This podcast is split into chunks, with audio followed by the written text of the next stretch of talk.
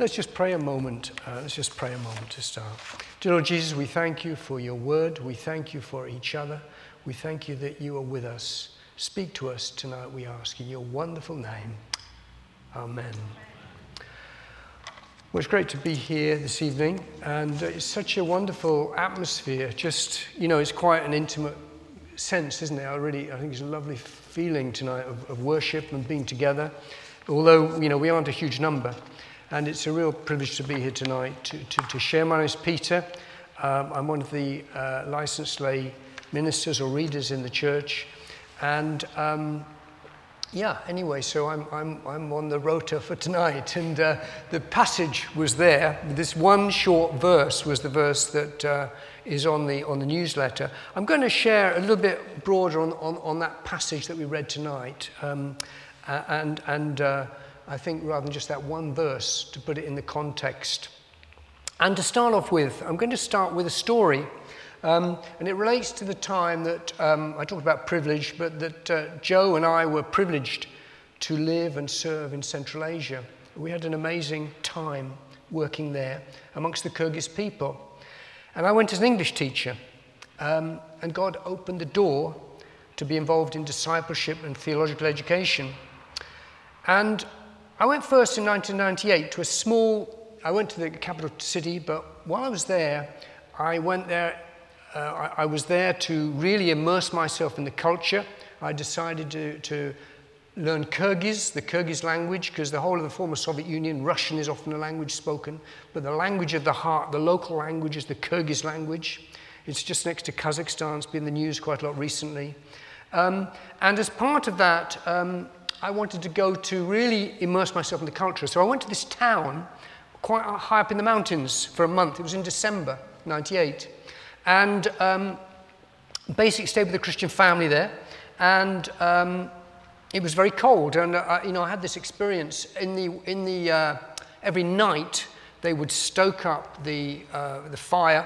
They had the, um, uh, the the kitchen range. They stoked it up with coal, and they would sleep on mattresses around the, the fire in the kitchen, the small kitchen.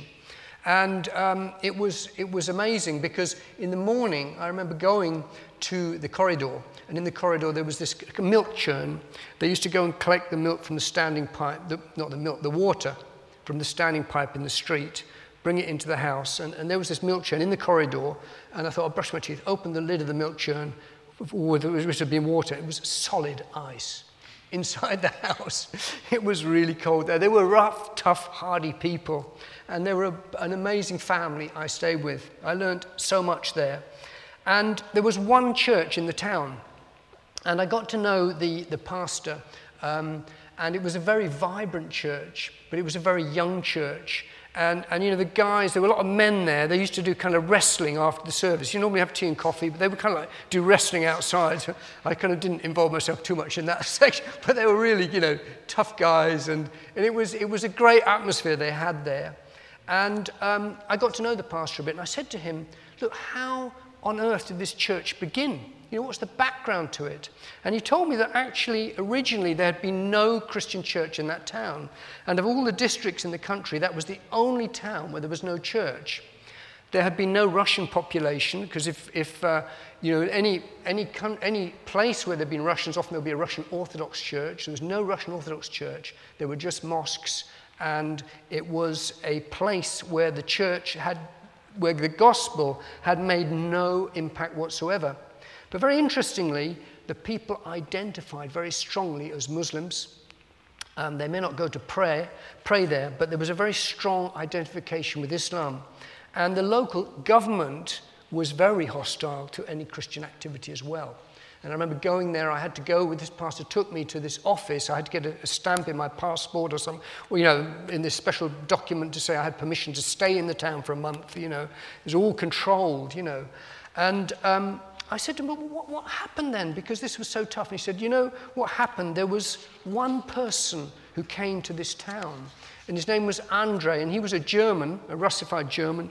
And, uh, you know, there were local Germans who, many of them had emigrated today to, to Germany, but they're originally in that part of the world. And he was a Baptist, and he went there to reach out to the people. And, you know, he tried some various methods, you know, a bit of preaching and maybe giving out tracts or making friends. Everyone gave him the cold shoulder. They were not interested. They were anti. They were against him. He was actually a, an electrician, so he did have a kind of tent-making trade that he could use. Um, and, and but one day, he, he went to the, um, the, the public toilets, actually. He took a bucket. He took a broom. He took a maybe a big bottle of disinfectant. And he just, you know, any public toilets were not really sights you would want to behold. They were fairly horrendous, pit latrine, just dreadful. So he just spent the day just cleaning this place out completely. And and some of the locals thought, what is that guy doing? He's just like a complete nutcase, you know, crazy, that crazy German bloke, what's he doing?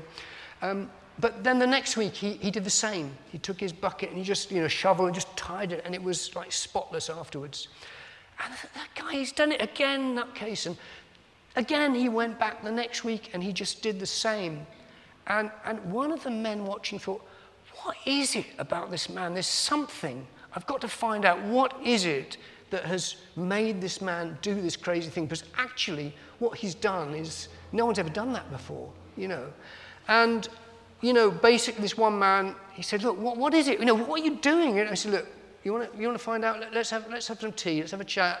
So they had a conversation, and they normally would drink lashings of tea and and stuff. And and he said, well, actually, the reason I'm doing it is because I've got something. I, I know someone who's so precious, and and and that person is uh, the leader in my life, and that person is a servant. What are you talking about? And he began to tell the gospel, to talk about Christ, to talk about Jesus. And to talk about a model of leadership was, was so countercultural in, in that context, and as we know, is actually countercultural in our world today, isn't it?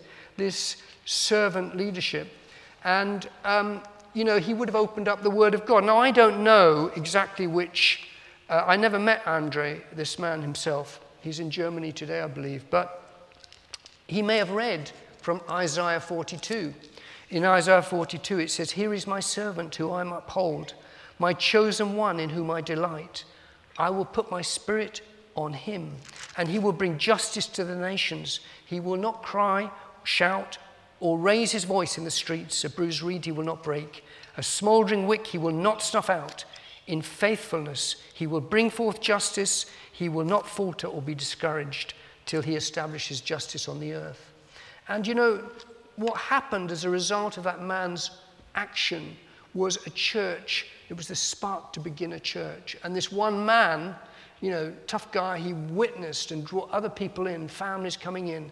And from that church, many other churches were started. And even today, some of the Christians from that church are, are, are leaders in Kyrgyzstan today. We still have contact with one, of, one brother there, wonderful man, a former Muslim who just loves to witness about Jesus and has got such a wonderful heart.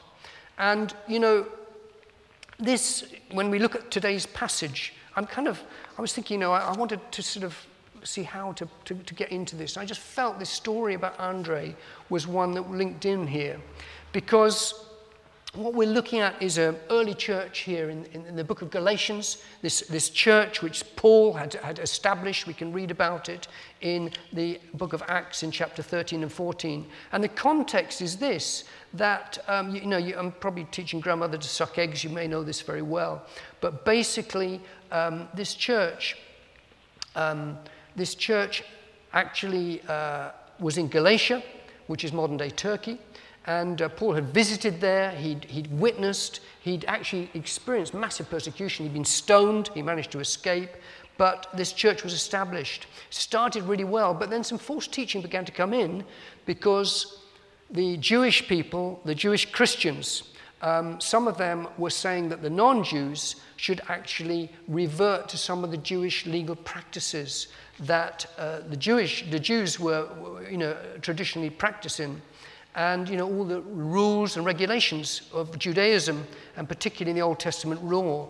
And one of those of practice was a practice of, that men should be circumcised.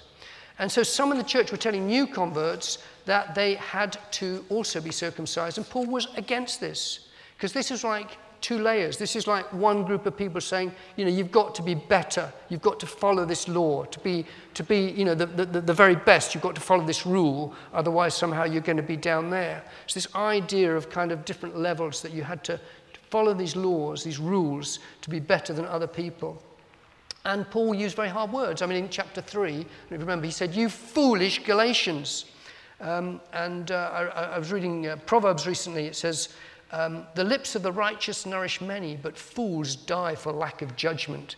Isn't the book of Proverbs? It's such a tough book, and it's a brilliant book. Um, but Paul seems to be echoing this idea about having good judgment.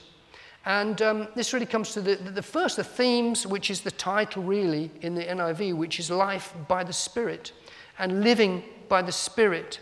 And so I just wanted to look a little bit at this, the context there from verse sixteen, because it says here, Paul says, so I say, live by the Spirit, and you will not gratify the desires of the sinful nature.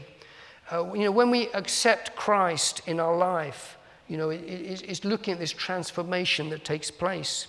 Um, for the sinful nature desires what is contrary to the Spirit, um, and the Spirit what is contrary to the sinful nature. They are in conflict with each other, so that you do not do what you want, but if you are led by the Spirit, you are not under the law. So, you know, when we accept Christ in our life, we turn, and but the conflict is there, and, and there's, there's this, this conflict between what our sinful nature desires and the Spirit of God. And you know, Paul then goes on with this quite, quite sort of rich and heavy list of um, sinful um, activities, um, and and you know he goes through that, you know, the, the immorality, idolatry, rage, et cetera. Um, but then he goes on to say, but the fruit of the Spirit is living by the Spirit. We'll get the fruit of the Spirit, and I'm sure all of you can remember the fruit of the Spirit here off by heart. I'm trying to remember it myself, but love, joy, peace, patience. I'm having to give. Good, kindness, goodness, faithfulness, gentleness, and self-control. Isn't that wonderful? What was that again? Love, joy, peace, patience, kindness, goodness, faithfulness, gentleness, and self-control. And this world we live in, this, these fruits don't come immediately, do they? There has to be a planting and a watering and nurturing and a pruning, and then the fruit. But those who belong to Christ Jesus have crucified the sinful nature, it goes on to tell us in verse twenty-four. And this reminds me, as I'm standing here on the baptistry, isn't that a symbol of baptism? That actually we think about what um, Christ, you know, that's crucified the sinful nature, going down into the water. And we die to our old life, we rise to our new life as Christians. And, and if you haven't been baptized, I recommend. It's a wonderful, wonderful experience to have baptism, and we, you know, it's just a wonderful encouragement to us all. And if you haven't uh, haven't accepted Christ in your heart, then please talk to one of us today if you're interested. So we identify with this, don't we, the death and resurrection of Jesus. And of course, we are all a work in progress as we seek to live as Christians, and, and we're imperfect. We live by faith, not knowing the tight legal system that Paul speaks about. Um, which was faith-driven. Um, and it links back to one of the verses which just refer to, Galatians two twenty, which tells us this, I've been crucified with Christ, and I no longer live, but Christ lives in me. The life I live in the body, I live by faith in the Son of God, who loved me and gave himself for me. And here this identification with Jesus. The punishment of sin is death, but we have faith in Jesus who died on the cross for us, and we are promised eternal life. And so anyway, Paul goes on to tell us in verse twenty-five, since we live by the Spirit, let us keep in step with the Spirit. And that's one of the key little themes, keeping in step with the Spirit for this talk tonight. Keeping in step with the Spirit. You know, Friday we talked about, um, Anthony was talking about the Friday before last, we had this wonderful prayer meeting, wonderful prayer time, the Unite Prayer Weekend. And yes, we were praying for these things, for wisdom, discernment, and unity in seeking the new vicar for the church. And, and praying for the Holy Spirit to come and still our hearts, to guide us, to guide all involved in this decision-making process, that it will be the Spirit who's leading. And um, we believe the Spirit leads us. Someone described it like a farmer herding cattle. I don't know if you've ever seen a, one friend who used to be a, a dairy, he's a dairy man. I remember going to, to see him one day early in the morning, and, and just would open the gates and all the dairy cows There were, there were jerseys, the beautiful cows actually. They would just see the gate open, they would just be led by him at the gate, and they would go to the milking parlour. Um, so another picture is of, of a shepherd might lead the sheep from the front, or also, uh, I mean, I've got this old sailing dinghy parked out by the, our front door. I love, love sailing, and this picture draws to me, picture speaks to me, a ship being driven by the wind. The Holy Spirit is like a, a, a wind, isn't it? And we can we can read about that, you know, the Holy Spirit being like a, a wind, as it tells us in, in, in John chapter three. Nicodemus goes to see uh, Jesus, and the wind blows wherever it pleases. You hear its sound, but you cannot tell where it comes from or where it is going. So it is with everyone born of the Spirit. You don't know where the Spirit is going. So the Spirit is the one we pray to. And we can see our motivation in Christ. We have the Holy Spirit in our hearts. We yield to him. He will lead us if we listen and follow where he's leading. But as I mentioned in verse twenty-five, it reminds us to keep in step with the Spirit. One writer put it like this: it's the Spirit who does the leading, and we who do the walking, not only on our knees, but also on our feet. We actually have to walk, don't we? We actually don't, we're not, not stationary, we can wait. And, and how do we do this? And, and just two comments on this. How can we keep in step with the Spirit? The first one is, is one we all know. Relationship is so critical, isn't it? Our relationship with God, with Christ, with the Holy Spirit. But then our relationship with each other, our relationship in the church. However that, you know, however we relate to each other, that's so, so critical. And even Christ, the way he sees our life, there are those others he wants to draw into the church. So our relationships with those who are not yet in the church, he doesn't want us to neglect those relationships. But being in relationship is so essential. And um, this is this is really, and you think about this German missionary, Andrei, you know, he was so closely enmeshed with the local people there. And he wasn't full of the last verse, the picture there about provoking, envying, conceiting. Let us not become conceited, provoking and envying each other. Um, Cleaning toilets doesn't bring with it the picture of pride or conceit, does it? It's it's loving relationship, and that relationship can be costly. Um, let us not become conceited. What does conceited mean? Vain, self-loving, boastful, arrogant, aloof, self-satisfied, having a high opinion of ourselves, puffed up, self-righteous, stuck-up. Um, this example of service that, of, of Andrei so strongly can contrast with other models of leadership across the world, as I've already said. But we are journeying together in union with God, with Jesus, the Holy Spirit, and also one another in the body. If one of us falls, if one of us fails in our journey with him, we can draw alongside them. We, we can phone them, invite them out for tea, look out for them, do their shopping, whatever it is that God is calling us to do.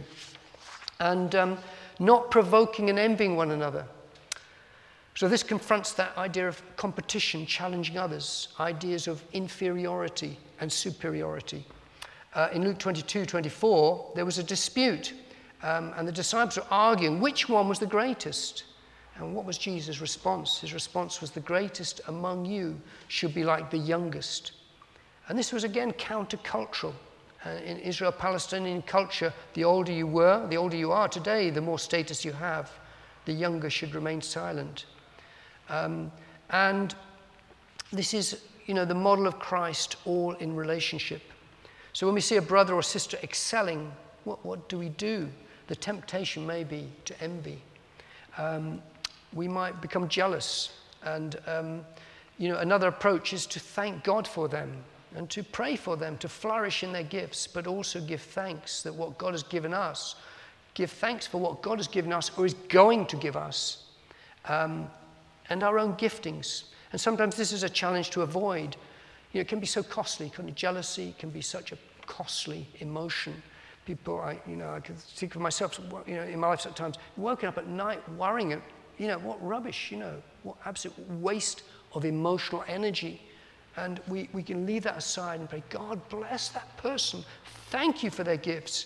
And thank you, Lord, you gifted me, and you are gifting me with new things. Each of us is unique. God has a plan for everyone in this room. He wants to grow your giftings. He wants to use you for his kingdom purposes. And of course, when we, the ultimate example, when we, we're tempted to feel like this in situations, maybe it's a work scenario, whatever it is. And you know, everywhere the models are there, aren't they, for competition? But it's, it's to look back at the foot washer. Who was the foot washer? Who was it who washed the feet? And even though Peter did not want Jesus to wash his feet, Jesus said, I, I have to wash your feet. So keeping in step with the Spirit, this idea about relationship was the first theme and the first point. And the second point was this one, my second and final point, obedience. We should seek to be obedient as we grow, as we seek to live by the Spirit and be led by the Spirit.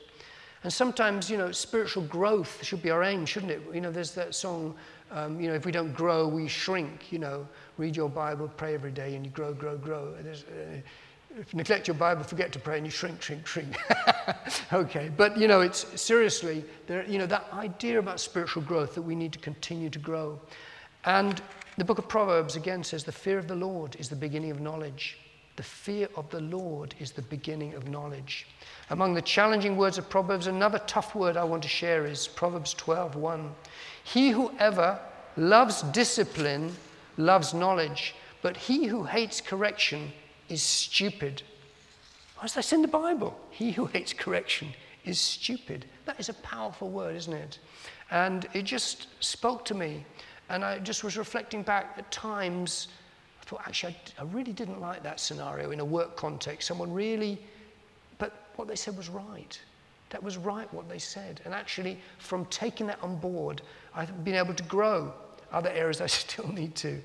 And I suspect I'm not alone in finding this verse uncomfortable, but it's true. Discipline um, can be from God, a godly discipline. We need to be obedient to godly discipline, to God's correction. I don't know if that speaks to you today. You might think that doesn't relate to me at all, but that was a word that I really felt the Lord put in my heart for tonight, obedience, the need for obedience. So to wrap up, in following Jesus, we must avoid becoming conceited, provoking, envying. Uh, and we might think, does that speak to me? Um, but we need to take care because God wants us to grow, and sometimes we may need correction. Uh, God has been merciful. He who was without sin took our place on the cross. He is Christ. He is our Savior. He's our Lord. He's the friend of sinners, the servant king, the washer of his disciples' feet. So Andrei, the German missionary to the Kyrgyz people, was an electrician, but his gift of service, even the most basic, was perhaps the most striking, cleaning the local conveniences.